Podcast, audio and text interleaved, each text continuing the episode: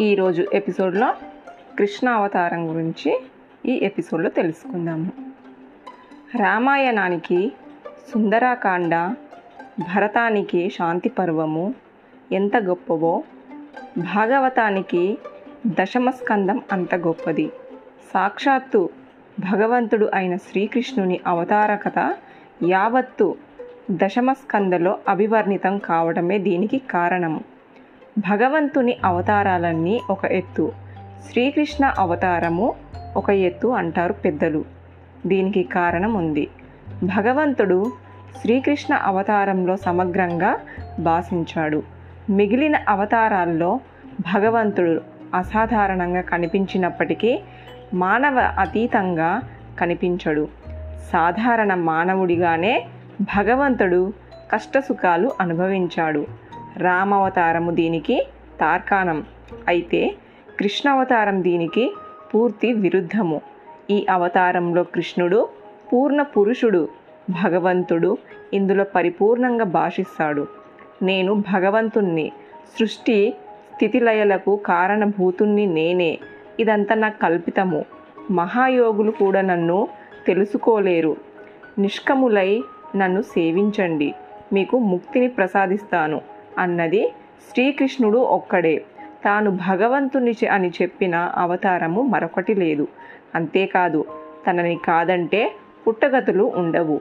వాని శిక్షించి తీరుతాను. జాగ్రత్త అని అన్నది కూడా కృష్ణుడే. హెచ్చరించి ఊరుకోలేడు కృష్ణుడు. దానిని ఆచరించి చూపించాడు. కంస శిశుపాలదుల వద కురుక్షేత్ర సంగ్రామంలో అతని నిర్వహించిన పాత్ర ఇందుకు ఉదాహరణలుగా చెప్పుకోవచ్చు.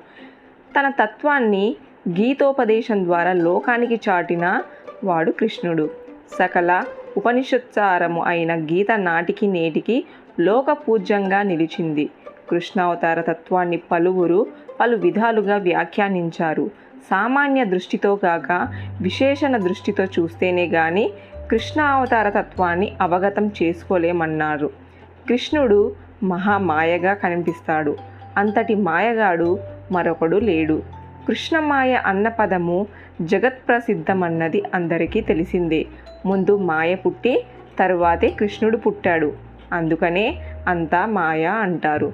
ఈ మాయ అంతా భగవత్ స్వరూపమే. వేలాది గోపికలు మీరాబాయి లాంటి భక్తులు అనేక మంది కృష్ణుని చలికాలి కానీ పతిగా దైవంగా కొలిచి ముక్తి పొందారు.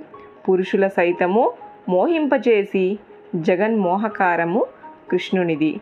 కృష్ణుడెంతటి భోగం అంతటి యోగి ఆ మహానుభావుడు ద్వాపర కలియుగ సంధికాలంలో యదువంశంలో అవతరించాడు. భగవంతుని కథ అతని లీలాలని సమగ్రంగా చెప్పడమే భాగవత రచనకు మూలము. కనుక కృష్ణావతార కథను భగవద్ దశమస్కందలో వ్యాసుడు నిక్షిప్తం చెందాడు. ఈ కథ చదివితే భాగవత పఠనానికి ఫలసిద్ధి. తర్వాయి భాగం. నెక్స్ట్ ఎపిసోడ్లో తెలుసుకుందాము.